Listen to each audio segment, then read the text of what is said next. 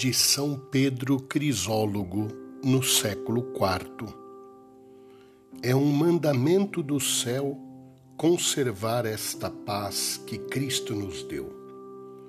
Uma só palavra resume o que ele desejou na sua despedida: que ao voltar encontre o que deixou.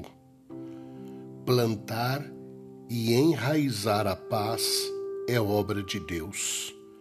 Arrancá-la totalmente é coisa do inimigo. Por isso, assim como o amor fraterno vem de Deus, o ódio vem do demônio. Então, devemos condenar o ódio. Consequentemente, quem não tem caridade também não possui a Deus. Amai a paz e em tudo encontrareis tranquilidade.